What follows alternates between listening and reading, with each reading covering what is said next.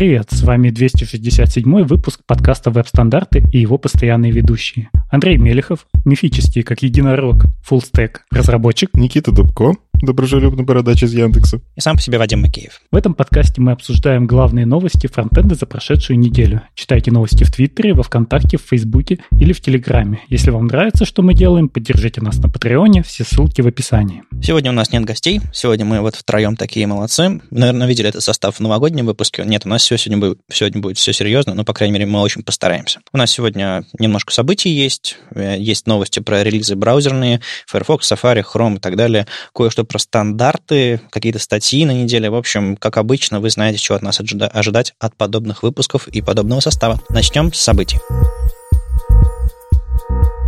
Мы немножко разминулись с ребятами с MoscowJS, они прислали нам pull-request календарь, и как-то вот немножко в него время не, не, не замержили. Короче, в прошлом подкасте не упомянули, что будет MoscowJS онлайн, и он прошел. К счастью, видео сохранилось, поэтому вот рассказываем. Собственно, круглый стол в формате онлайна прошел, называется «Собеседование глазами компании». Там э, Никита Шуклин, Андрей Ситник, Игорь Камышев, Ольга Шпунтенко и Сергей Бережной говорят про другую сторону собеседования. Чаще всего разработчики говорят, что говорит на собеседовании, чтобы попасть на работу, а тут работа говорит, как они смотрят на собеседование. Короче, интересно. Я не всех ребят знаю, но, кажется, дискуссия получилась интересной. восемнадцатого-девятнадцатого февраля пройдет событие, которое называется Node Congress двадцать двадцать один. Кажется, оно проходит в первый раз. Мне написал один из представителей программного комитета, это Виктор Турский, также там в программном комитете Коля Матвиенко. То есть это хоть и англоязычное событие, но в нем активно принимают участие русскоязычные известные люди. Что это такое? Это большой двухдневный, я даже не знаю, кто это, конференция двухдневная по Node.js, в которой принимает участие самые топовые спикеры по Node. Состав, ну, достаточно типичный, я бы сказал, для таких больших Node.js конференций. Знаете, вот осенью проходит в Ирландии Node.js конференция, и вот те же самые, то есть Джеймс Снелл, Маттео Калина и все остальные люди, которые там присутствуют.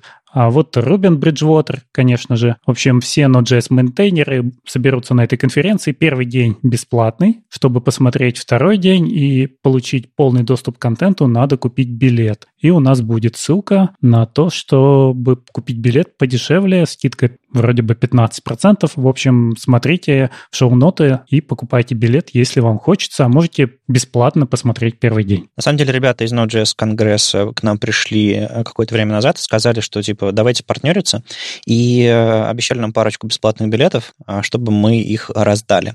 И мы их раздадим среди наших патронов, поэтому как только у нас будут эти билеты, мы нашим патронам отдельный пост напишем, и все желающие смогут за плюс одиннадцать пост, и мы среди желающих разыграем. Мы не будем никому навязывать, потому что, не знаю, Node.js Конгресс, ну, фронтенд большой, может быть, не всем интересно. Поэтому как только что-то у нас будет, патроны ждите. А знаете, меня что здесь немножко удивило? У них написано, что это для бэкэнд-разработчиков и фуллстек-разработчиков. Вот в очередной раз очень сложно объяснить, почему у нас в Яндексе нода считается фронтендом.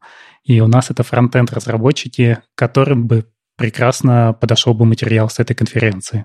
Как ни странно. А эти большие компании, им бы только изобрести велосипед и собственный подход. А я сказал, у нас в Яндексе, простите. Ой-ой. Я слушаю такое и радуюсь. Да, по привычке. И не только в Яндексе, но и во многих компаниях, где вот принято такой же подход, что есть отдельно Java-программисты и где-то там Node.js и фронтенд, и вот эти ребята обычно в этих компаниях не считаются бэкэндерами, а считаются фронтендерами, как ни странно. А вот ребята не учитывают. Одни пишут Java, другие пишут скрипт. В Яндексе вообще проще решили. Назвали разработчик интерфейсов. С какой стороны интерфейс, неважно. Некоторые из них интерфейсы пользовательские даже не видели в жизни. Возможно. А бэкэндер скажет, что эй пи ай — это тоже интерфейс? Да. Мое лицо — это, это тоже интерфейс, понимаете? Ладно, едем дальше. React эф ви Days пройдет онлайн двадцать седьмого марта. Очень хорошие ребята, которые делают серию конференций эф ви Days из Киева, делают очередной онлайн, и там сейчас есть только информация про программный комитет и прием докладов. И вы, если вам есть что рассказать, отправляйте ваши заявки на доклады или регистрируйте, чтобы потом посмотреть. Март будет уже через пару месяцев, напоминаю. Ну что, новости браузеров. Начнем с независимого, свободного, альтернативного веб-браузера. Как пишет Марат Таналин у себя в блоге, Firefox восемьдесят пять подъехал, и какие у него всякие интересности есть. Во-первых, прям для меня кайфовая новость. Работает link-rel preload. А я, кстати, что-то даже забыл, что он там не работал. Ну, ты просто по умолчанию делаешь, когда оптимизируешь там производительность, ориентируешься на массовую аудиторию, в Chrome работает, значит, ты, в принципе, уже у большей части аудитории сделал хорошо. Но теперь у вас это хорошо просто возьмет из коробки, если вы уже его прикручивали, заработает в Firefox. И это очень крутая новость. Ну, вот эта вот вся штука про дополнительную предзагрузку, она будет работать и для картинок, и для скриптов, стилей, видео, аудио. В общем, все, что по спецификации нужно, то и будет работать. Это прям очень хорошая новость. Я вот все пытался найти, а почему они ее так долго, что ли, реализовывали? На самом деле они реализовывали, нашли какой-то баг, который, ну, в общем, это такой критический путь к рендерингу, предзагрузка и вообще определение ресурсов, которые нужно загрузить первыми. Поэтому они выкатили и закатили обратно, пофиксили и раскатали. Ну, то есть буквально полгода у них была эта история. Вот, поэтому сейчас наконец-то все в порядке. Я, кстати, когда читал эту новость в блоге Марата, я вдруг подумал, что есть такая проблема, что когда ты предзагружаешь шрифты, ты можешь предзагрузить их не в том формате, который браузеру нужен. Ну, то есть, грубо говоря, это старый Safari или старая операционная система, на которой, допустим, браузер не умеет пользоваться системными фреймворками, чтобы рендерить дабл ю о ви два, например. Ты предзагружаешь дабл ю о ви два шрифт, и браузер такой, э, предзагрузил его, потратил трафик э, с приоритета, и потом из стиля подцепляет дабл ю о ви все равно. Так вот, я заметил, что есть возможность подключать MIME-тип. Угу. И ведь можно предзагрузить и дабл ю о ви, и дабл ю о ви два, и каждому задать MIME-тип, там, дабл ю о ви, дабл ю о ви два, и браузер не загрузит тот, который он не понимает же, да? Ведь можно так? Ну, если он умеет в этот тип, то там, по-моему, по спецификации должно быть так, как ты говоришь. Как это реализовано, надо смотреть. Тут Марат пишет об этом про видео. Я вот думаю, сработает ли это для шрифтов. В общем, интересно. И, и, ведь картинки тоже можно предзагружать, грубо говоря, какой-нибудь авив вставить в предзагрузку с моим типом подходящим. А браузер такой, ничего не знаю. И предзагрузит следующий пи эн джи, например. Я вот помню, было какое-то обсуждение, чтобы в линк вообще и медиа выражение умудриться запихнуть, ну, хорошенько. Ну, то есть прям поддержать вот этот вот сорс. Не-не, там, там, там, есть, там есть простые медиа-фичи, туда можно уже вставлять в линк? Да, хочется полноценные. Как, как мы, собственно, с видео обсуждали, та же самая история, что если это появится еще и в линк, то есть по факту у нас появляется несколько... У нас есть несколько путей что-то загрузить.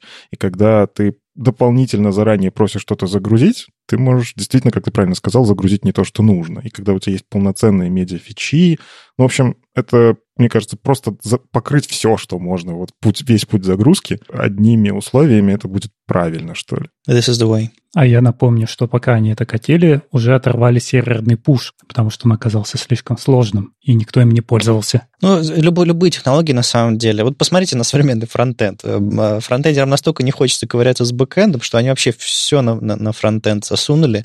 Реально, я, как только какая-то фича требует и бэк, и фронта, она такая, опс, мы это использовать не будем. Ну, то есть, единственное исключение — это эйч ти ти пи эс. Ну, то есть, как бы, ну, вообще без вариантов. Ладно, хорошо, теперь на сайтах эйч ти ти пи эс по умолчанию, то не на всех. Мы про это еще поговорим. Да, мы это еще про это сегодня поговорим. Но как только вот какая-то вот штучка, чтобы для фронта фронт хорошо работал, нужно еще на бэкэнде что-то подкрутить.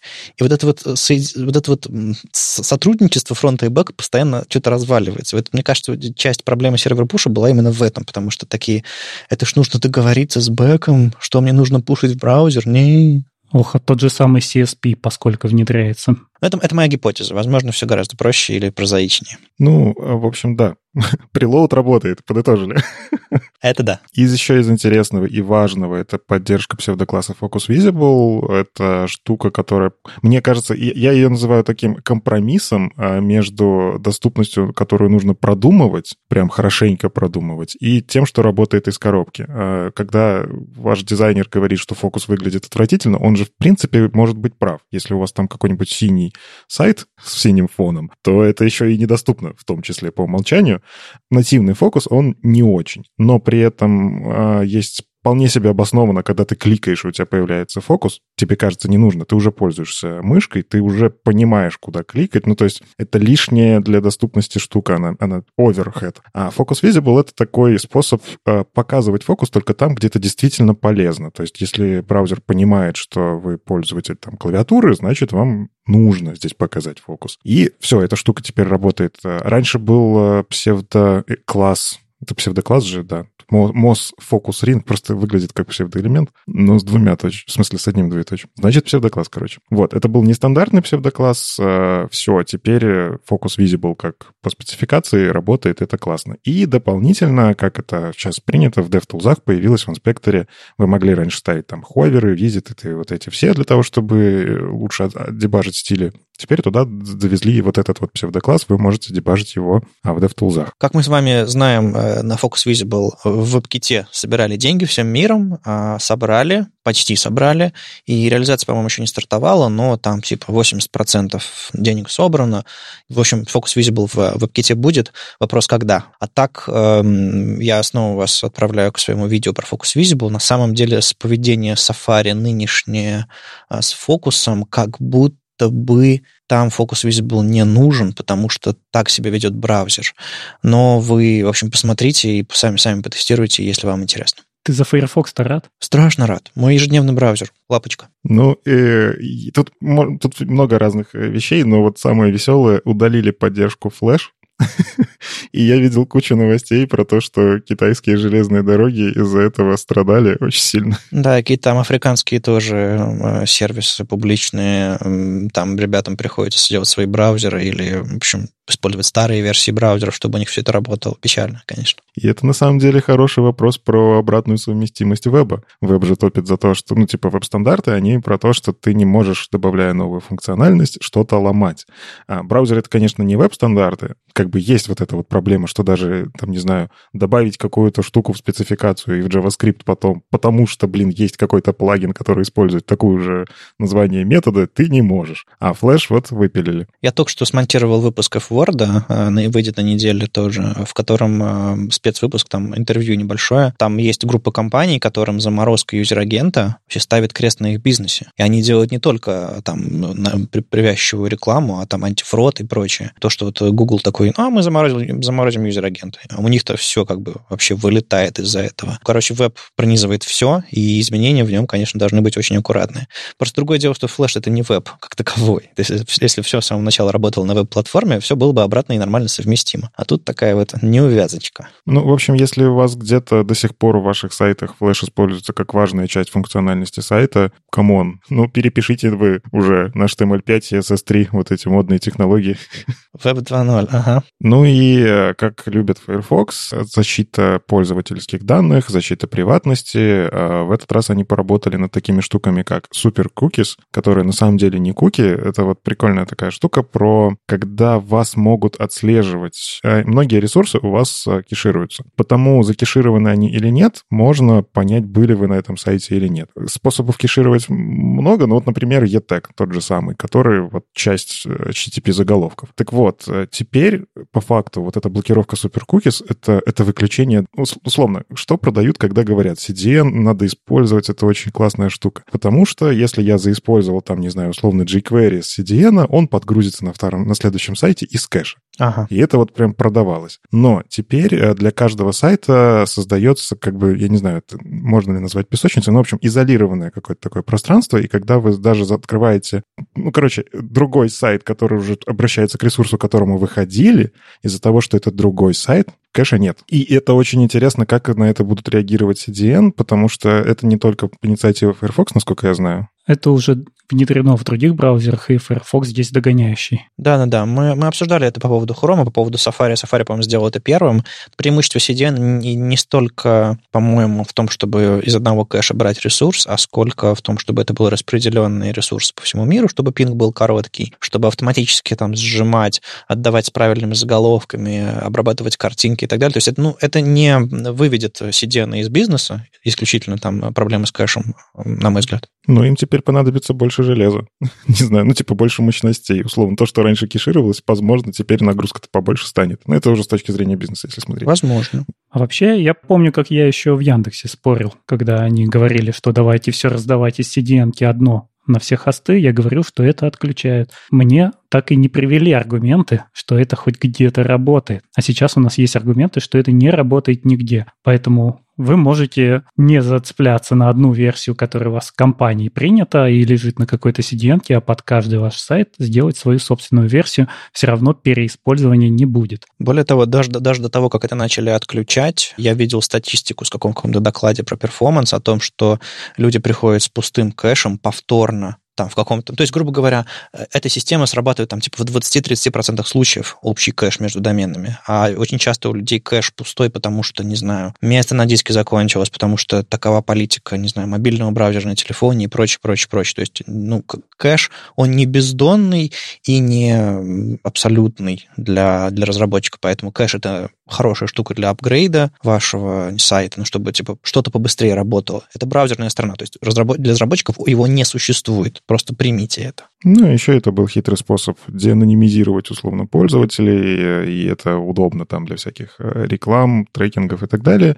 Ну, в общем, все. Лавочку прикрыли, только у тех, у кого старые браузеры, у них все еще это будет работать. По мне, так это вообще хорошо, потому что я не люблю, когда за мной следят серыми способами. Когда мне явно говорят, мы будем за тобой следить, и вот почему, я тогда ладно. GitHub'у позволительно, так и быть. Они честно признались на весь мир, почему они и что используют. Это клево. Не беспокойся, Google уже придумал новые технологии, потому что у них остался всего один год до полного отключения third-party cookies. Они обещали, что в течение двух лет их отключат. Один год уже прошел, остался еще один, и у них уже есть новая технология, как без куки за тобой следить по твоему поведению. Да, и никакие суперкуки здесь и не нужны. И мы переходим к новости о том, что у нас вышел Safari Technology Preview сто девятнадцать, в котором, кажется, нет ничего особенно интересного, то есть куча исправлений. Я думал, это проблема со мной. Я, кажется, смотрю на релиз Technology Preview сто девятнадцать, я такой... Ничего. Следующий. Ничего. Точнее, в каждом есть что-то, но это все ценность, этого всего приходится выковыривать вот прям вот с большим усилием. То есть нужно идти в баг, читать, что там, и, может быть, понимать важность этого всего. То есть иногда... То есть ребята чейндж-логи пишут, конечно, не так развернуто, как, допустим, бета Chromium, который мы будем дальше обсуждать, там развернуто, подробно, хорошо. А тут очень так сухо, типа название бага, ссылка на баг, типа разбирайтесь, ребята. То есть я в своем жанре, я критикую ребят, но, как бы, по-моему, критикую по делу. Очень часто из чейндж-логов непонятно, что на самом деле происходит. А в этом релизе я кое-что интересное нашел все-таки для себя. Просто я хотел сказать, что не всегда нам нужны такие кумулятивные релизы, где куча всего, а чуть-чуть выкатывая, гораздо легче отловить какой-то маленький бажок и быстро его починить. Да, и что же ты нашел для себя интересного? Во-первых, они э, в сто девятнадцатом э, добавили псевдоэлемент файл селектор button, то есть э, возможность диалога обзор или диалога файл, как вам понятнее, э, стилизовать эту кнопку отдельно. То есть, э, по-моему, раньше это сделали ребята из Chrome и Firefox. Ну, в общем, кто-то из них это что-то подобное делал тоже. Они вот в этом смысле догоняют немножко. Еще они добавили speech recognition, то есть э, модуль, который который позволяет провязать а, в браузере доступ к системным эй пи ай, которые умеют распознавать голос. Дело в том, что раньше у них за флагом этот speech recognition был, и вот они сделали следующий шаг, чтобы включить его по умолчанию, и, видимо, в ближайшем релизе Safari можно будет что-то надиктовать, условно, там, э, зажать какую-нибудь кнопочку, и через браузерный эй пи ай это получить в виде текста. То есть система распознает и отдаст в каком-то виде. То есть не просто записать звук, а уже расшифровать системными средствами. В Chrome это работает уже, не знаю, лет семь, по-моему. В эй пи ай менялся. В Chrome это, кстати, тоже с, с префиксом WebKit, как и в Safari. А, но вот и появился второй игрок, по-моему, по-моему, в Firefox такого нет, который использует системные эй пи ай для того, чтобы вот в другую сторону, вот в сторону браузера речь отправлять. А я в этих Technology Preview заметках нашел самое классное, что вот просто интересная штука. Inline-блок — это адское изобретение, потому что два багфикса, которые вышли в Safari Technology Preview, они связаны с тем, что выравнивание текста внутри inline-блока при пересечении с всякими vertical align они ломаются, и всякие клипы overflow. Короче, inline-блок реально, когда придумывали, там сама спецификация тяжело читается, если уж на то пошло. по-моему, вот именно в, когда ты смотришь дисплей inline-блок, это самый длинный кусок спецификации. Не, ну просто когда спеку inline-блок писали, был это дитя периода, когда спеки писали не очень точно, и к, к спекам тесты не писали, и к реализациям тесты не писали, поэтому все делали как могли, и сейчас вот я буквально на днях, опять же, столкнулся с ситуацией, когда мне нужно рядом с текстом поставить иконку. В Safari одно, в Firefox другое, в Chrome третье. Ну, то есть Тарам. Ну, понятно, ты сидишь, подбираешь какое-то значение, которое там перебираешь фиксированные единицы, относительные единицы, проценты, ключевые слова, и что-нибудь из этого всегда срабатывает, всегда. Но, но каждый раз нужно подбирать. Все на Position Absolute сверстать, фикст вообще, и радоваться. Ладно, что в Хроме нового? В Хроме я просто... Ох... Прям, ладно, от эмоций к словам. Chrome восемьдесят девять я могу, наверное, назвать таким железным обновлением. Это то, что мне вот нравится, куда двигается веб, в сторону того, что в браузере можно делать очень много. Ну, то есть мне не нужно скачивать, устанавливать штуку с какими-то драйверами. А драйвера, когда ты знаешь, как работают драйвера, тебе всегда страшно их устанавливать от стороннего производителя. Ну, короче, теперь... в Chrome восемьдесят девятом, без всяких там трел, этих всяких ключиков и так далее, и без флагов. Во-первых, включили Web Human Interface Devices. Это возможность подключить то, что угодно, которая работает по этому протоколу. Те же самые, то, что они в примере дают, это геймпады. Я, кстати, видел, по-моему, там Сурма в Твиттере у себя тоже там что-то писал, что он подключил геймпад и радуется, что в браузере это работает, и это классно. Это действительно классно, потому что, ну, типа, браузер уже умеет много, кажется, пора к нему всякое втыкать. Клавиатуры всевозможные с различными специальными возможностями. Там вон Вадим скидывает иногда фотографии штук, которыми он монтирует. По факту просто тоже клавиатура, но я думаю, ее тоже можно превратить в этот human interface девайс. И, короче, все можно перенести в браузер, я этому радуюсь. Следующая штука, которая прям, ух, ух, я давно ждал, Web эн эф си. Это возможность, как я это вижу, это убийца ку ар-кодов. Вот. Потому что ку ар-коды в свое время получили популярность как доступ к быстрой информации, потому что у тебя, у всех есть фотоаппарат, условно, ты можешь взять, сфотографировать, и там те же самые встроенные приложения уже просто сразу могут на картинке распознать, что это ку ар-код, и тут же предложить тебе открыть там браузер, письмо отправить. Короче, это было в свое время удобно, но есть один большой недостаток, это должно быть видимо. То есть если ку ар-код не на свету, тени падают фигово и так далее. Короче, есть сложности. эн эф си-метка — это прям, типа, возможность невидимую штуку, типа, приложи сюда смартфон и получи информацию. Ну, эн эф си — это Near Field Communication, по-моему, то есть коммуникация ближнего поля. Ну, что-то, короче, ты подносишь этот датчик, который имеет очень немощное излучение, и, соответственно, издалека он не срабатывает. Ты подносишь к предмету близко, там, сантиметры какие-то, и он срабатывает. Так вот, на самом деле, ку ар-код — это тоже Near Field, потому что, чтобы хорошо распознать ку ар-код, к нему должно быть близко. Или он должен быть конский, очень большой, и при, при нормальном освещении, правильно напечатанный и так далее. Ко мне регулярно приходит квитанции на оплату, в котором ку ар-код запорот, потому что принтер в каком-то месте, не знаю, дрогнул или еще что-то такое, там две линии не сошлись, и такой, ба, все, я не могу в онлайн-банке оплатить по ку ар-коду. ку ар-код еще и недоступная штука. Ну, если у тебя проблемы со зрением, ты не можешь им воспользоваться. А эн эф си-метки, опять же, я вот там а, у Вани Бакаедова читаю, что он в Твиттере пишет, типа, все, что можно автоматизировать, там просто, не знаю, приложить руку, и чтобы оно работало, это действительно удобно. Это удобно вообще всем, uh-huh. но а, людям, которым по-другому никак, для них это важно. И вот эти эн эф си-метки, это как раз-таки возможность многие вещи автоматизировать. Я не говорю там вживлять в себя эн эф си-метки и с ними работать, хотя некоторым кибергигиизация, как это называется, есть такое течение. Но банально, у нас у каждого есть как смартфон, и, в принципе, многие сервисы полагаются на то, что смартфон и твоя сим-карта — это твой идентификатор. Мы уже давно там перешли на то, что многие работают с эс эм эс-сообщениями вместо отправки верификации на e-mail. Ну, в общем, типа, если у тебя в руках есть смартфон, по умолчанию считаем, что это ты, это твой паспорт, что ли. И если смартфон умеет в эн эф си, почему бы не дать приложениям пользоваться? И вот в Chrome Web эн эф си позволит вам ну, как бы, мне кажется, это появятся новые продукты, когда это все обновится. Понятно, что это нужно, чтобы дотащилось и до производителей смартфонов, до всех. И понятно, что у нас есть iOS, который, ну, там Chrome, не Chrome. В общем-то, есть ограничения, связанные с движком.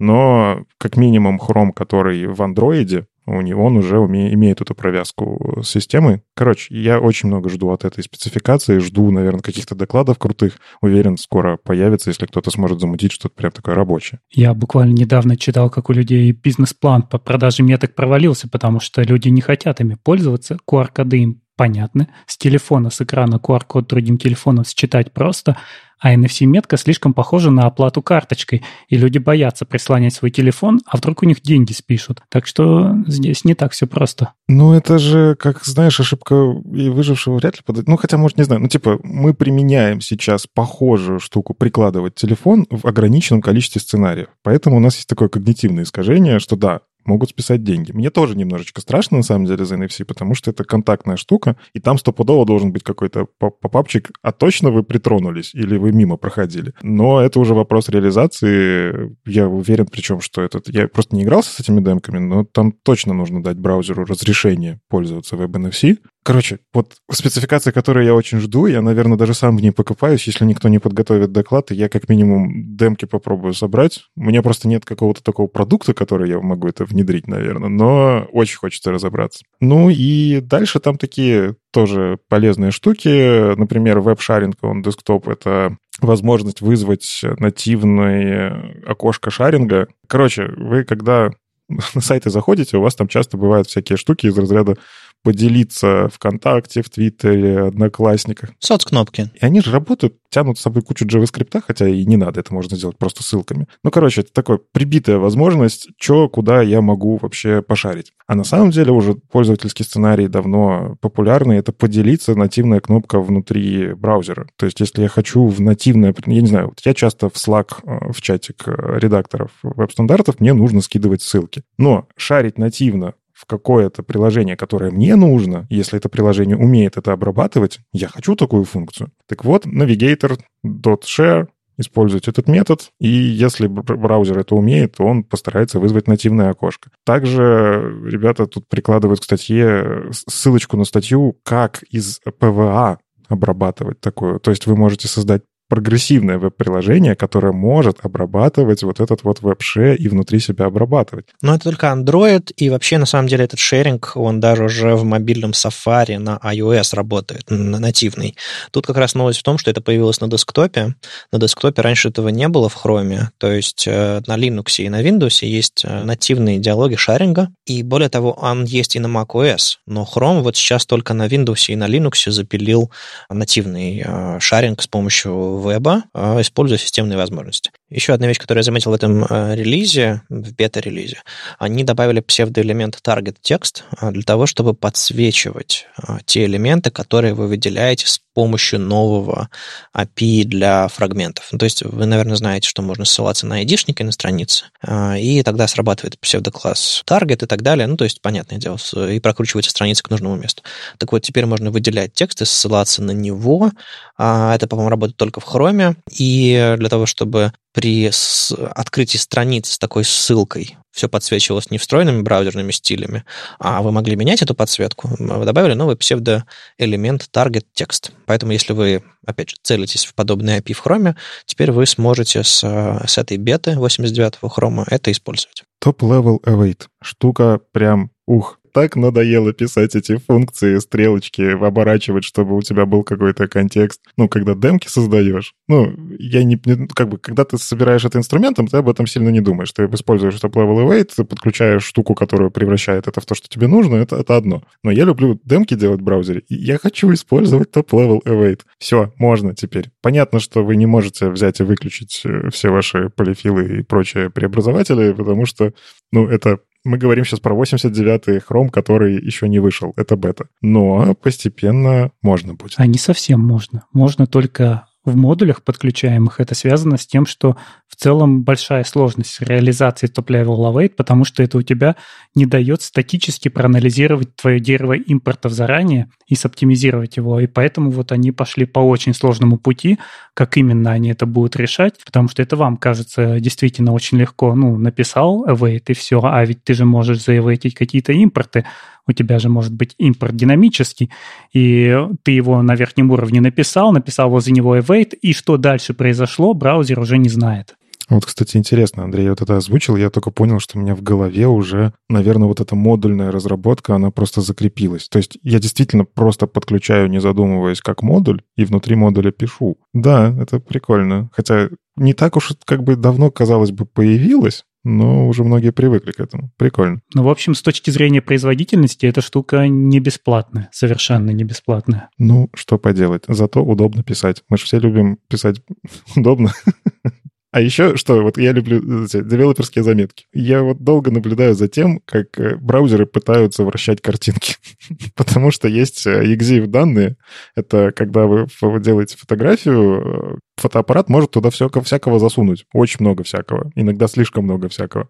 И вот эти экзиф-данные как минимум содержат ориентацию устройства во время того, как вы фотографировали. Для того, чтобы, ну, типа... понять, надо ли эту фотографию повернуть на девяносто градусов, или вы вообще висели вниз головой. Ну, короче, в принципе, полезная штука. Но когда вставляешь эту картинку в браузер, разные браузеры ведут себя вот прям по-разному.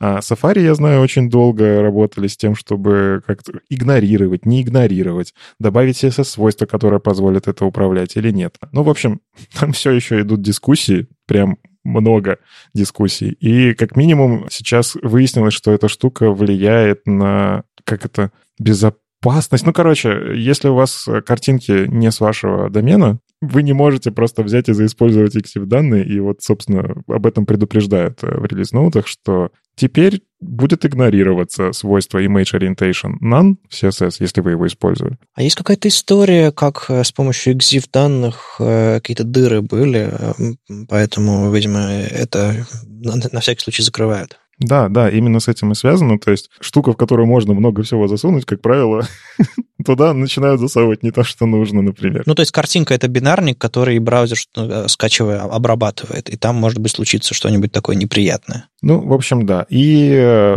также, чтобы не думали, что Chrome любит только собирать информацию о вас, на самом деле они тоже работают над приватностью, и, ну, недавно мы говорили про то, что по умолчанию, когда вы открываете ссылки с NoOpener, там не копируется вот этот... Ну, короче, все, что было на, на странице, остается на той странице. А теперь еще они закрыли такую штуку, как sharing session, session storage. Раньше была такая возможность, ну, типа, ты открываешь NoOpener, но ты можешь обратиться к session storage у того домена, ты мог там всякого наделать. Я, кстати, не, не помню, чтобы много где видел использование этого эй пи ай, но дырка все-таки была, и ее прикрыли. Теперь session storage не клонируется, он просто новенький, создается чистенький. Считайте, завезли инкогнито в режим вне инкогнито режима, мне кажется, с этим ноу-опенером. Но это хорошо. Кроме браузера обновляются еще DevTools, и мы обычно пропускаем эти релизы, потому что там много всяких таких штучек, типа кнопочку подвинули вправо, кнопочку подвинули влево, но вот в этом релизе, кажется, что-то интересное есть. Ой, и не, и не одно. Не, ну ты-то, ты-то понятно, ты в ченджлогер закапываешься, и тебе потом это приходится до, доста, доставать за уши. Там так все вкусно, сочно. Ты что? Ну ты, ты посмотри, они мне жизнь лучше сделали. Я просто вот этот релиз ноут читал и такой, блин, у меня была с этим проблема недавно, и с этим была проблема, и это хочу, и вот тут хочу. И мне это дают бесплатно, просто обновив. Ну? No. Там Андрей хотел начать. Я вот, вот он, он до того, как мы начали записываться, он про Trusted Type говорит. Ну да, они добавили способ отлавливать изменения политик Trusted Types. Если вы не знаете, что это такое, эта штука есть только в Chrome. Уже... Ну, довольно давно. Но в других браузерах у нас можно это использовать полифилами. Хотя как давно? Где-то в районе года, да? Они, по-моему, весной прошлого года про них говорили. Это си эс пи-политики, то есть политики защиты контента. И Trusted Types нам позволяют делать что? Они позволяют не вставлять в ваш дом какие-то кусочки JavaScript, например. Вы просто говорите, что политика для вставки здесь это только дом-элементы, и JavaScript туда не ставится. Давайте еще откатимся на, на, на шаг назад.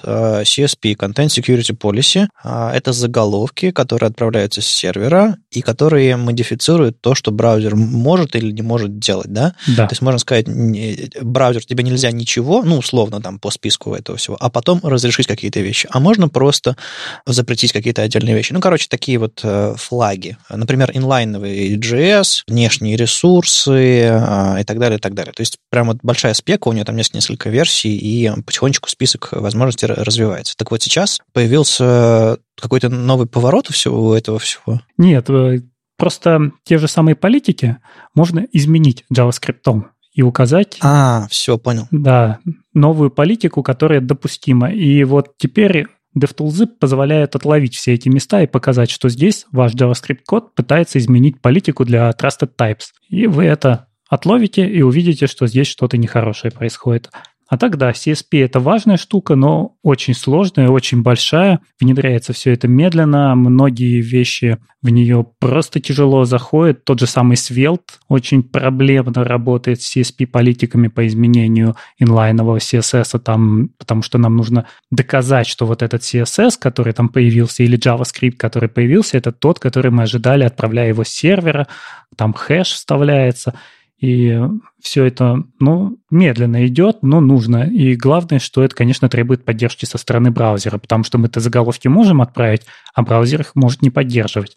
Но если он их поддерживает, вы таким образом управляете безопасностью вашей страницы. В общем, это работа скорее для какого-то security-инженера, на самом деле. Это какая-то, знаете, как немножко сео-оптимизация. То есть вы сделали интерфейс, а потом кто-то приходит и говорит, окей, а как сделать так, чтобы то, что вы написали, было единственным, что можно использовать на этом сайте. Чтобы никто снаружи, не добравшись до бэкэнда или не перехватив какие-нибудь, не знаю, библиотеки си ди эн-ов или типа того, не внедрил какой-нибудь код, который... Ну, то есть типичная ситуация. Вам какой-нибудь WordPress-плагин поставили, который неожиданно вдруг что-нибудь начинает не то делать. А вы это не знаете, потому что это происходит где-то там на бэкэнде, и у вас все в порядке. А у вас там дыра именно в каком-нибудь пи эйч пи-коде или, не знаю, там, в базе данных. Это позволит это, ваш фронтенд оставить не тронутым. И, естественно, кроме того, что это работает с существующим кодом, можно еще и существующий код потихонечку, потихонечку, потихонечку ограничивать, чтобы количество возможных векторов атак было минимальным.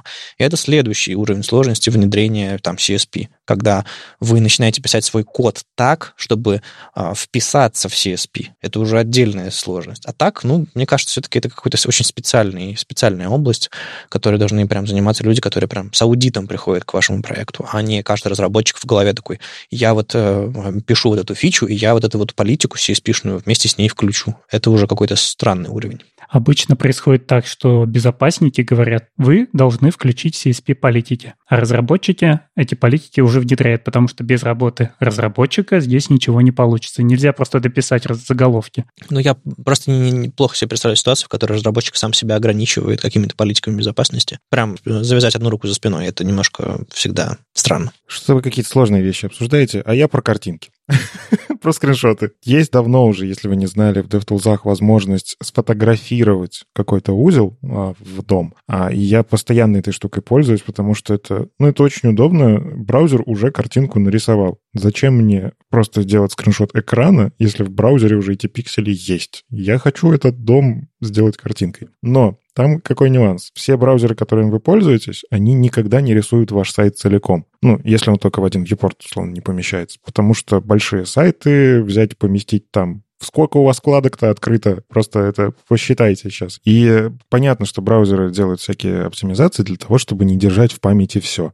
Они выгружают вкладки, но даже внутри вкладок у вас никогда ваш сайт целиком не рисуется. Рисуется вьюпорт и то, что рядом с вьюпортом, ну, там, много, у каждого движка свои какие-то оптимизации под это есть, чтобы вы там поскроллили и все равно увидели то, что хотите. Так вот, из-за этого невозможно было целиком сфотографировать сайт, сделать скриншот сайта.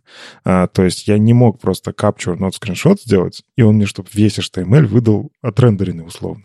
Меня дико бесило, потому что когда хочешь посмотреть, как выглядит сайт, тебе приходится там как-то с аудитом изгаляться, издеваться. А в Puppeteer, кстати, по-моему, оно работало, Ну вот интересно, что Puppeteer же это такая обертка над... Ну, короче, в DevTools нельзя было. Теперь можно. Когда вы что-то фотографируете, снимаете скриншот того, что за вьюпортом находится, и на данный момент как будто бы браузер не должен это был вообще отрендерить, у вас будет нормальная картинка. Вот я очень ждал, когда это починится. Я рад. Наконец-то я смогу делать свои... Я просто в доклады часто так вставляю, беру там какой-нибудь кусочек сайта, вместо того, чтобы выделять там точную область от угла до угла, взял капчу, нот, скриншот и радуешься. Вот. Lighthouse седьмой обновили. Если вы хотите самые свежие метрики того, как работает ваш сайт, теперь они у вас есть. И, в общем-то, там много чего поменялось в пэ вэ а. То есть, если вы действительно заботитесь о том, чтобы у вас была прокрашена вот эта вот штучка про пэ вэ а, что все хорошо, почитайте. И тут надо, наверное, даже релиз-ноуты самого Lighthouse седьмого посмотреть, а не Chrome, потому что ну, это просто инструмент, который засунули в ваш браузер. В си эс эс завезли таргет. Ну, его давно завезли. Не подумайте, это не в DevTools завезли таргет. Это когда вы ставите какой-то идентификатор на блок, по ссылке переходите, и он, он там скроллит до этого блока, например. Так вот, есть псевдокласс Target, который позволяет таким образом, ну, типа, понимать, что на этот блок у вас произошел переход. Ну, короче, ссылается текущий ю ар эл. Во, вот, наверное, так будет правильно. Теперь это можно форсировать в DevTools. Вот, как мы говорили, можно Focus Visible включить, галочку поставить. Теперь вы можете стилизовать таргет. Мне еще понравилось, что у кастомных свойств, которые являются цветами, теперь появились цветовые плашечки в Chrome. И это очень удобно, потому что, ну, мало ли какое-то там значение, где там. И более того, если у вас прям в проекте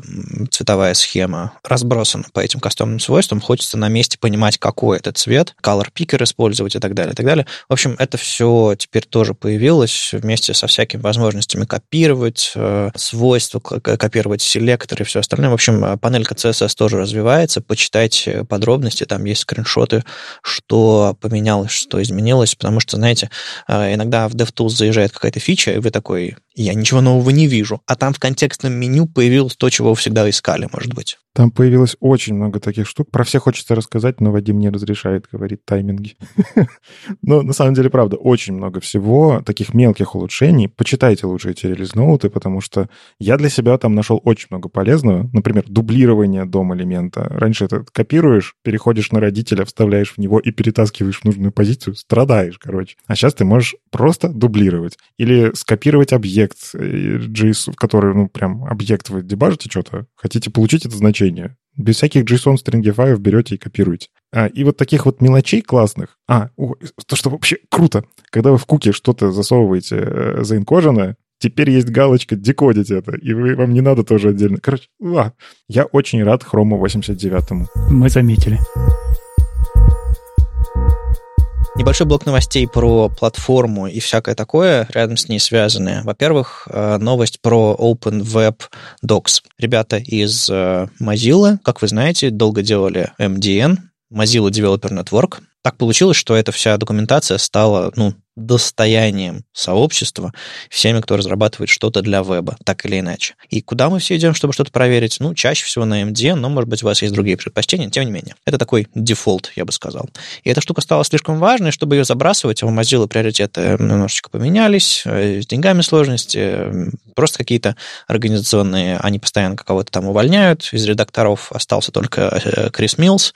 И, в общем, печальная история. Так вот, во-первых, какое-то время назад появился комитет из разных компаний, заинтересованных в развитии веба, которые вокруг эм ди эн что-то придумывали, как вообще эм ди эн жить дальше. И этот комитет, в общем-то, определял направление развития эм ди эн. А когда у Mozilla кончились деньги на эм ди эн, грубо говоря, эти ребята сели и подумали, что можно сделать, чтобы эм ди эн продолжался. И не только эм ди эн. В общем, инициатива Open Web Docs, она направлена на то, чтобы поддерживать и развивать документацию для веба. И ближайший их приоритет — поддержка и развитие эм ди эн как нашего вот главного источника информации про веб-платформу. Они собираются... Три компании – Microsoft, Google и Coil. Это такой стартап, который пытается развивать монетизацию веба в интересном направлении. Так вот, вот эти вот трое ребят собираются регулярно платить зарплату редакторам которые будут э, что-то делать для эм ди эн. У них, э, по-моему, сейчас один на постоянке, и еще троих собираются нанять, по-моему, такой план.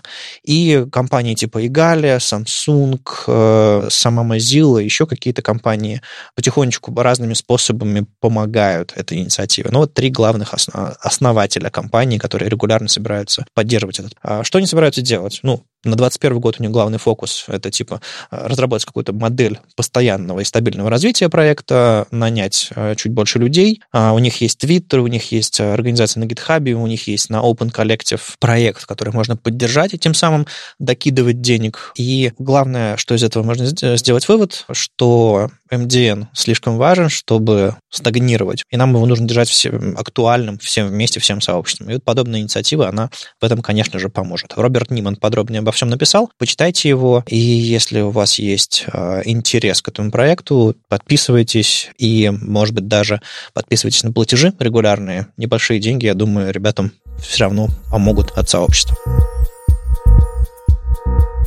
Очень хочется долго и подробно рассказывать про новый элемент popup, который предлагают ребята из Microsoft, Google и Salesforce, но тут, к сожалению, говорить особо не о чем, просто потому что нет еще ни одной реализации, и есть только спецификация. Элемент popup, который будет иметь какой-то встроенный набор стилей, которые все переопределяются, встроенный набор эй пи ай, то есть show, hide, кстати, обсуждаются конкретные названия джей эс-методов, атрибуты типа автофокус, атрибуты anchor, которые будут привязывать это popup к какому-то элементу на странице и так далее, и так далее. Так вот, современный, классный, подходящий для большинства, там, девяносто девять процентов задач элемент, встроенный в браузеры, такой план у этой группы людей, они И они пока опубликовали формальный эксплейнер, для чего этот элемент подходит, для чего он не подходит, какие сложности есть, какая логика работы его, как его можно будет расширять. В общем, это один из первых результатов работы рабочей группы, которая, которая работала над OpenUI проектом такой. Они пытались формализовать все существующие интерфейсные паттерны в вебе и на основе них писать такие спеки, эксплейнеры по улучшению существующих элементов или созданию новых. Так вот, это один из первых плодов их работы, элемент popup. Я пока не видел ни одного интента для внедрения, но, учитывая, кто этим занимается, Google и Microsoft, это либо в Edge, либо в Chrome, а, скорее всего, одновременно, потому что один и тот же движок появится в какой-то момент сначала за флагом, а потом уже и в стабильных версиях браузеров. И мне кажется, что это вопрос, не знаю, мы увидим первую реализацию в течение полугода, а то и быстрее, потому что, кажется, подобные вещи пекутся довольно быстро. И в отличие от всяких там предыдущих элементов типа тоста и еще чего-то такого, что как бы провалилось с треском. Тут больше компаний участвует, обсуждение шире, и есть все шансы получить, решить нам проблему с селектом, решить проблему с меню, решить проблему с всякими... Тултипы. Тултипы, да-да-да, подсказки. Короче, все-все-все вот это, кроме... Знаете, они, у них есть такая концепция в этом эксплейнере, а, точнее, в другом месте немножко, называется light dismiss. То есть, знаете, когда вы делаете что-то с таким, таким слабеньким, таким легеньким модальным, модальным диалогом или попапом, и как только он теряет фокус, или как только вы переключаетесь на другую вкладку, он исчезает. Вот это вот light dismiss, вот все, что работает по такой модели, для этого сделали попап. Это, кстати, очень интересно посмотреть, как появляются новые элементы. Ну, то есть, было когда-то там спецификация эйч ти эм эль один, там было наскрести чуть-чуть элементов, и все, на то время этого было достаточно. Были параграфы, были ссылки, стили не нужны были вообще, зачем они? Все, все придумано браузером за вас. Потом, вот когда эйч ти эм эль пять, он же типа бум, кучу элементов придумали, продумали. Ну, в основном, в основном всякие семантические элементы, которых даже стилизация какой-то встроенной нет, и немножко элементов форм. Да, вот это вот было основное, что эйч ти эм эль пять принес. В общем, вы это следите, но мы, безусловно, расскажем об этом подробнее, как только появятся какие-то первые реализации. Мы на этой неделе опубликовали одну статью из двух про то, как использовать эйч ти ти пи эс для локальной разработки. Тут же пришли комментарии, а зачем? На самом деле первая ссылка в статье ведет прям... Она... Также посмотрите, зачем, то есть когда вам нужен эйч ти ти пи эс для разработки. Будем умнее, будем сразу две ссылки давать. Но, в общем, суть в том, что мы как-то вот не так давно как раз Вадим задавал вопрос, типа, в чем проблема-то? Когда мы обсуждали, что есть возможность в браузере сказать, что localhost — это секьюрное, условно, место, где можно, чтобы эйч ти ти пи эс нормально работал. Это экспериментальный флаг, который вы можете включить. У многих, в принципе, может и не возникает такой проблемы, когда там, условно, эйч ти эм эль и си эс эс только разрабатывать. Ну, типа, вам эйч ти ти пи вполне достаточно. Но если вы начинаете работать с чем-то, что требует эйч ти ти пи эс, а таких фичей становится все больше и больше, а там, не знаю, вам нужно использовать использовать какие-то эй пи ай, там, геолокация, по-моему, вот она прям жестко требует, чтобы был эйч ти ти пи эс. Для работы с эйч ти ти пи два, если вы хотите, ну, типа, там просто из коробки нужно, чтобы работал эйч ти ти пи эс. А вот ты не прав, не прав. По спецификации эйч ти ти пи два не требует ти эл эс, но почему-то его везде добавляют. Это странно. Ага, то есть это заблуждение, но тем не менее браузеры, ну как бы эйч ти ти пи два просто поверх эйч ти ти пи будет работать в браузерах? В браузере нет, но по спецификации не требует. Ой, а я тоже, а я тоже в, скепти, в скептика поиграю. Смотрите, смотрите, а ведь localhost считается секьюрным. Не совсем. Он секьюрный с ограничениями. Ну то есть, по-моему, геолока- геолокация на localhost работает. Я давно не ковырял, ты задаешь сложный вопрос. А в каком браузере? Это да, это вопрос. В общем, смотрите, тут есть одна, один вопрос, как использовать эйч ти ти пи эс для локальной разработки, а есть вопрос, зачем использовать эйч ти ти пи эс для локальной разработки. И нам справедливо наши читатели новостей задавали этот вопрос. И тут есть отдельная статья на эту тему. Я, я, знаешь, наверное, полезнее, если вы с этим сталкивались, вы точно знаете, что вам нужен эйч ти ти пи эс для вашей разработки, если у вас что-то сломалось из-за того, что не эйч ти ти пи эс. Ну, один из самых стандартных примеров — это когда вам нужно вставить какой-то эйч ти ти пи эс-контент в эйч ти ти пи-страницу и наоборот. И если в эйч ти ти пи ты эйч ти ти пи эс можешь вставить, то в эйч ти ти пи эс эйч ти ти пи ты уже вставить не можешь. И это, кстати, интересно. Ну и на самом деле тут есть отдельная статья в дополнение к тому, как использовать. Есть еще статья «Когда использовать эйч ти ти пи эс», и там, собственно, практически все и описано, когда секьюрные куки, когда микс-контент, как вот сейчас Андрей сказал, когда нужно эйч ти ти пи два, это не требуется по спеке, но это требуется по реализации,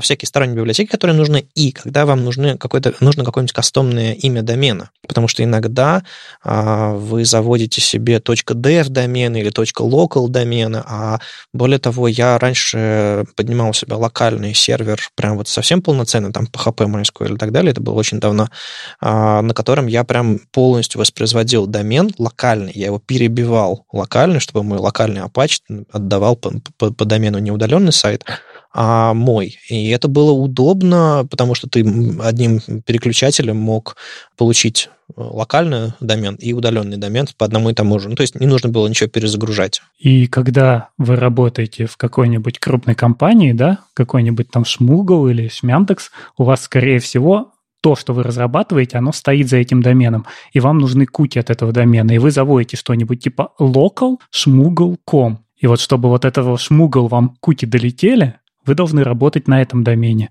И здесь не получится работать на локал-хосте никак. В Шмяндексе есть э, специальная штука, которая называется котик, и она все делает за разработчиков. На самом деле это тоже проблема больших корпораций, когда э, если уже поставлено на поток, ты иногда даже не задумываешься, что тебе что-то нужно, потому что есть инфраструктурные инструменты, которые умные люди для тебя разработали, ну, которые могут называться котик. Это же тоже классно. Ну ладно, если перейти к самому, самой проблеме, э, если у вас такая проблема возникала, то вам будет интересно почитать, как сделать, чтобы эйч ти ти пи эс действительно работал для локал-хоста, и я для себя нашел интересные способы. Помимо того, что есть экспериментальный флаг в браузере, и мне кажется, вся статья чисто про это, ну, хотя там всего один абзац, что вы можете самый простой способ — это нажать галочку, и ваш localhost просто заработает. Не надо ничего. Но если вы не можете себе позволить, там, не знаю, политики, безопасности компании, еще что-нибудь. Самый простой способ — это добавить сертификат. Ну, логично. эйч ти ти пи эс, он требует сертификат, добавьте сертификат. Так они же денег стоят, Никита. А вот не всегда. А, денег стоит, это один, одно из решений. Можно купить сертификат, там, не знаю, на компанию, условно, выдать, чтобы все четенько работало. Это самый надежный, на самом деле, способ. Ну, типа, за деньги оно и работает хорошо, и у вас есть какое-то удовлетворение от того, что вы платным сертификатом пользуетесь, я не знаю. Но есть отличная штука, называется эм ка серт. MakeCert, мне кажется, туда зашит. MakeCert, да. А, она позволяет делать это бесплатно. Ну, то есть там есть ограничения у этих сертификатов, но Вы можете себе прям настроить процессы, чтобы оно автоматически генерировалось, когда вы что-то там... Вам нужен сертификат в вашем процессе, берете, генерируете его, сохраняете и работаете, все. А смотри, здесь есть некоторые, кстати, вещи, которые в статье не говорится. Как обычно вообще поступали? Делали так называемый самоподписанный сертификат через OpenSSL. Что значит самоподписанный? У него нету центра авторизации, си эй того самого. И браузер у вас начнет ругаться. То есть сертификат будет, а браузер скажет, это какая-то ерунда, точно ли запустить пользователя на сайт. И, например, Chrome здесь не обойти. Как вы в Trusted не добавляете этот сертификат, Chrome вас не пропустит. А Safari пропустит, кстати. Но вот здесь Make предполагает, что он создает еще и такой фейковый си эй, добавляет его рутовый сертификат вам в систему, и все сертификаты, выпущенные от этого рутового сертификата, они считаются нормальными. Браузер на этом ноутбуке считает, что здесь настоящий си эй и пропускает этот сертификат. Но о чем в статье не сказано, это об опасности. Если утечет вот этот вот выпущенный у вас рутовый сертификат, то злоумышленник сможет подписать любой фейковый сайт этим сертификатом, выпустить, и у вас в браузере все это пройдет. Так что здесь всегда есть такие вот проблемки хитрые. У них написано, у них там каутион желтенькое. Это оно? Кошен, кошен, Никит. Каутион, мой английский такой. Ну, слушай, а может быть и написано. Мне показалось, что они говорят о том, что не упустите просто сертификат выпущенный, но самое важное — не упустить рутовый сертификат. Ну да, как, когда работаете с сертификатами, всегда думайте о том, что и это тоже можно увести. Самоподписанный сертификат — это тоже способ, который здесь в статье упоминается, но и все мы видели эти экраны ужасные, которые... Mm-hmm. Я же знаю, что это мой сайт. А он такой: нет, не пущу. Не пути, не путю. То есть вы либо сталкивались с этой проблемой, и вы скажете, наконец-то есть классное решение, либо вы с ней еще не сталкивались. Мне кажется, как-то вот так. В общем, не для всех. Для всех, но не сразу. Но стоит ознакомиться. Но в стандартах вышла новая статья, называется «Что нового в, в ЦАК три ноль». Ее написала Татьяна Фокина, огромное спасибо, у нас не так много авторских статей, и вот она снова написала статью про доступность. До этого она рассказывала о разном законодательном регулировании темы доступности. И вот теперь обзор вот совсем свеженького, новенького. Начнем для начала с того, что это вообще такое. Это спецификация, которая разрабатывает ви три си для того, чтобы у вас был список требований формальных, по которым вы можете оценивать, доступен ваш интерфейс или нет. До сих пор в ЦАК, там, второй, первый, они ориентировались исключительно на веб. Более того, это все было разработано достаточно давно, он ориентировался на какие-то старые паттерны в веб-интерфейсах, какие-то старые сайты, и не учитывал все современные потребности. Поэтому какое-то время назад начали разрабатывать в ЦАК три, и кроме того, что это теперь относится не только к вебу как таковому, а теперь еще относится ко всем остальным интерфейсам, соответственно, это все пере, переименовали из Web Content Accessibility Guidelines в ви три си Accessibility Guidelines. То есть теперь это не только про веб. И там еще внутри изменилась политика того, что нужно для того, чтобы считать ваш сайт доступным. Вы наверняка встречались с понятием A, эй эй, эй эй, ну, то есть способ означает то, насколько ваш сайт доступен. Опять же, эти вещи тоже изменились внутри этой спецификации. В общем, новая структура, новые, новый тип определения ошибок, подход к, к тому, что требуется от интерфейсов. Попытка учесть нативные приложения, попытка учесть какие-то другие интерфейсы, не только типичные сайты. И это все по-прежнему не готовая спецификация, поэтому бросаться переделывать ваши интерфейсы, ваши процессы под новую, и тем более внедрять их на законодательном уровне, тоже смысла особого нет, потому что это все в процессе. Даже для того, чтобы понять, какие изменения на самом деле будут и чем это грозит лично для вас, Татьяне пришлось много чего прочитать и понять. И только где-то через пару лет есть какие-то шансы увидеть черновик или, может быть, даже уже финальную версию этой спецификации. И мы, конечно же, будем рассказывать, как что двигается. А пока нужно понимать важную вещь. Во-первых, действие этой спецификации в, в ЦАК расширяется от веба дальше. Во-вторых, немножко меняется система оценок. И в-третьих, третья спецификация не отменяет существующих. То есть они все еще могут быть применимы, все еще приносить пользу.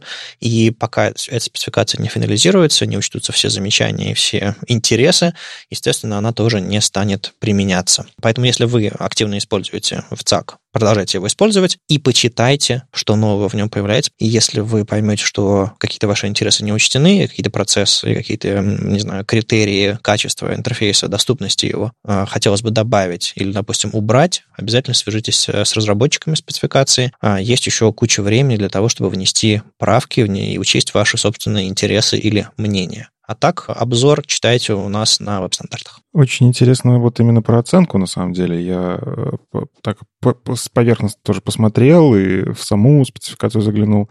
Действительно же, раньше был, как это, чек-лист, условно. Для того, чтобы соответствовать уровню А, мне нужно выполнить все пункты из чек-листа про то, как быть, соответствовать уровню А. И если я даже там один пункт из уровня эй эй эй не выполнил, значит, это недоступно. А вот эта вот история про то, что суммируется, ну, то есть я могу сделать кучу фичей под эй эй эй, но что-то одно не сделал, это все равно мне идет в зачет, потому что на самом деле это полезно. И вот интересно, что опять привязка к металлам. Вот как, как, как детям объяснить, почему кнопка «Сохранить» — это какой-то прямоугольничек непонятный, да, дискета, которую никто никогда не трогал. Тоже ж как бы бронза, серебро и золото, устаревшие металлы. Почему не биткоин, не знаю. Ну как, а медали? Вот, чисто про медали. Никита, биткоин — это не металл. Ну там же коин, а монеты всегда из чего-то делаются. Ну ладно. Молодежь. Ну и последняя сегодня статья. Доктор Аксель Рашмайер написал очередную статью «Undefined versus Null». И, конечно, с этим сталкиваются все JavaScript-разработчики. Когда использовать что из этого? Вот вы когда используете undefined, а когда null? Вот, Вадим, ты. Мне кажется, тут все понятно, имена подсказывают. То есть not defined, и это значит, что эта вещь не определена, а null это, это, это значение, которое определено. По крайней мере, так я это понимаю.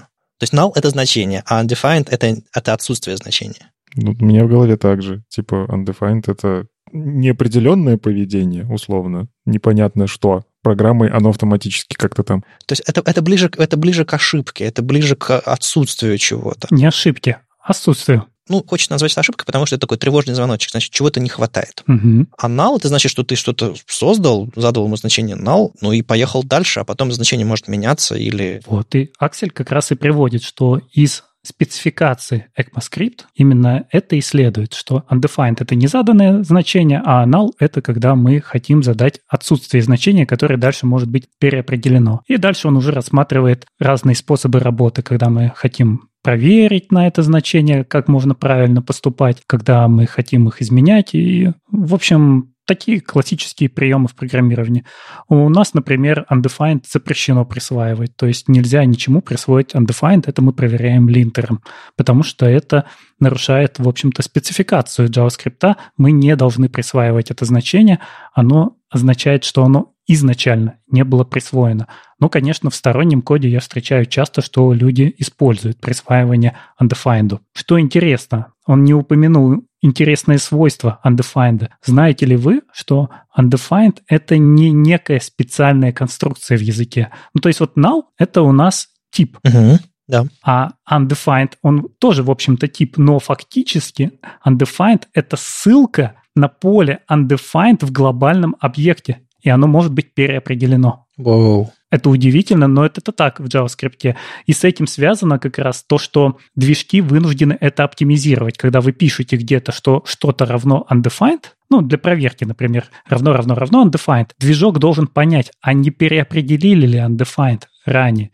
И тот же самый Chrome, он смотрит вот в ближайшем скоупе, не было ли переопределения, если нет, то он оптимизирует и быстро решает это. Ну, сравнение делает быстро. Но фактически он всегда должен проверить, не было ли переопределен undefined. Это странно, это тянется много лет, но такое поведение JavaScript. Божечки. Это еще одна причина, да, почему null кажется более нормальным в своем поведении. Если вы в конфликте со своей компанией и перед тем, как увольняться, хотите сделать всем зло, просто закоммите undefined равно один в код.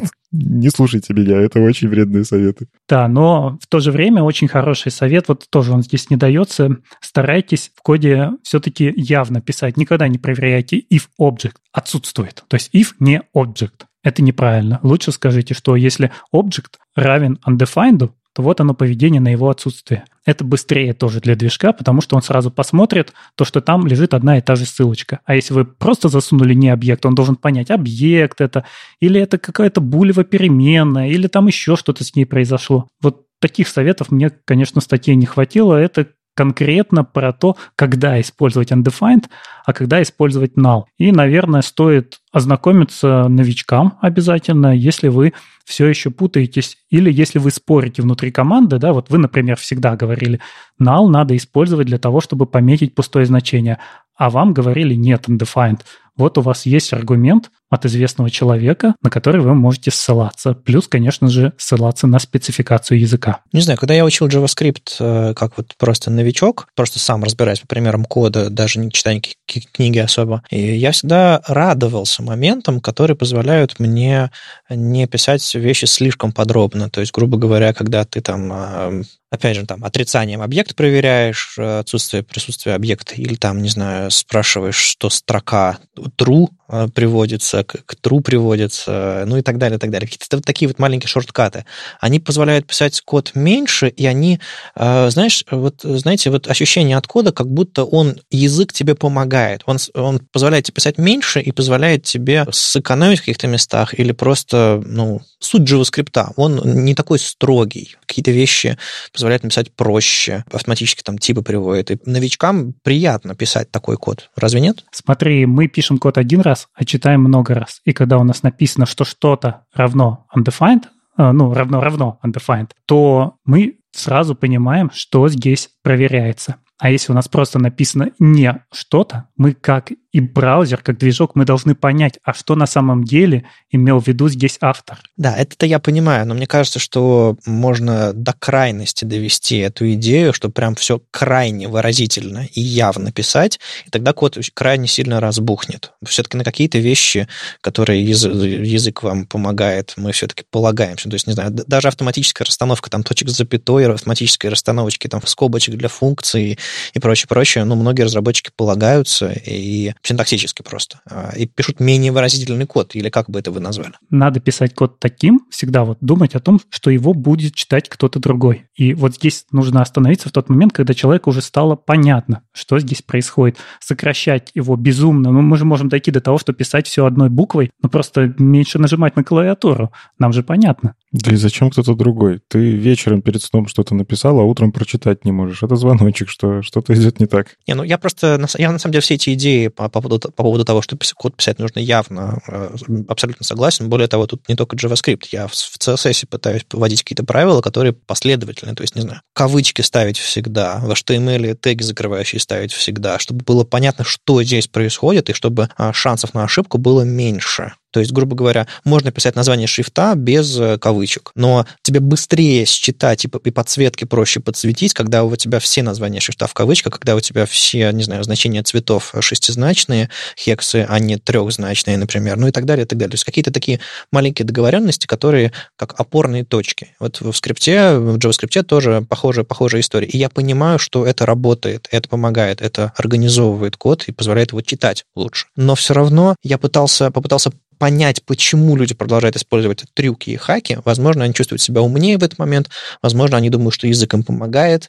В случае вот с этим, там, с null, с undefined, да, вот эта вот явность при назначении этого всего, конечно же, особенно если вы понимаете, чем null отличается от, от undefined, поможет вам писать более выразительный код, который другим и вам самим через пару дней будет проще понять. Да, вы когда пишете null, вы как бы говорите, вот эта коробочка, которая сейчас пустая, она может быть пустая, а в ней может что-то лежать. А когда у вас там undefined, это значит, это еще никто не трогал. Коробочка-то еще нет? Да, что-то, что-то вроде такого. Но мне нравится вот эта неочевидная идея про то, что если вам тяжело читать код, то, скорее всего, движку, который выполняет этот код, ему тоже нужно что-то сделать, чтобы оно работало быстрее, что ли, разложить проверки всякие. Мне кажется, это не всегда работает. У браузеров есть куча оптимизаций. А нет, на самом деле Никита прав, потому что разработчики того же самого ви восемь об этом и говорили. Пишите максимально понятный код, и нам проще его будет потом ускорить. То есть вот сейчас правильная позиция, когда вы пишете хороший код на JavaScript, не использовать трюков, не использовать знания о каких-то хитрых этих микрооптимизациях описать максимально понятный код, и они его уже умеют анализировать. А чем более хитрый код вы написали, тем сложнее из него выделить какие-то стандартные паттерны, которые очень хорошо оптимизируются джитом. Ну, то есть не использовать побитовое смещение для арифметики, да? Скорее всего, да. Ну, конечно, могут быть кейсы, где оно будет сейчас работать быстрее, но в будущем вы можете отстать. Но это говорили именно разработчики на, вот на такие вопросы. Как мне писать быстрый код? Они сейчас говорят. Из конкретно вот Бенедикт Мауэр так отвечал, что пишите максимально понятный код, и все будет хорошо. Мы его сможем ускорить. И это, на самом деле, это же не только про JavaScript. Ну, то есть я помню когда-то давно, когда я еще там на C-Sharp писал, там появился вар, и были долгие холивары. Типа вар — это штука, которая позволяет разработчику не думать. Холивары? Такие тоже были.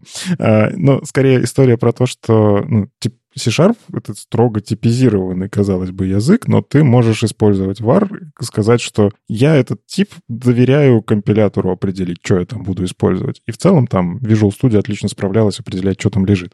Это просто такой синтаксический сахар. Но движку же надо что-то сделать, чтобы определить этот тип. В итоге вот недавно были рекомендации по TypeScript, как сделать так, чтобы ваш код компилировался быстрее. Внезапно указывайте типы.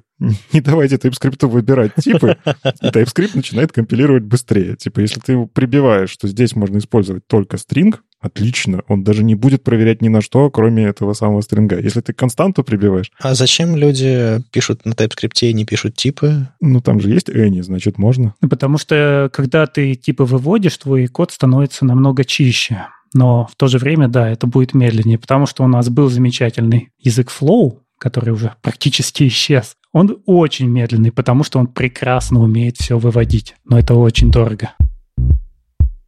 С вами был двести шестьдесят седьмой выпуск подкаста «Веб-стандарты» и его постоянные ведущие. Андрей Мелихов, мифический как единорог, фуллстек-разработчик. Никита Дубко, доброжелюбный бородач из Яндекса. И сам по себе Вадим Макеев. Слушайте нас в любом приложении для подкастов на Ютьюбе, во Вконтакте. И не забывайте ставить оценки и писать отзывы. Это помогает нам продолжать. Если вам нравится, что мы делаем, поддержите нас на Патреоне, все ссылки в описании. Услышимся на следующей неделе. Пока. Пока. Пока.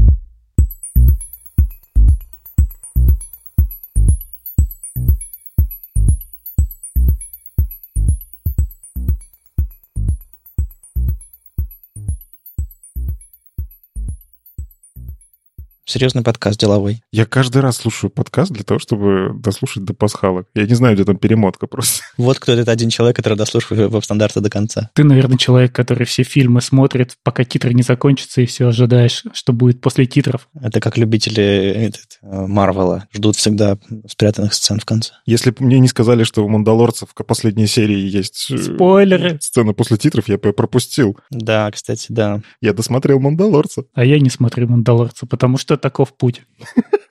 Тонко.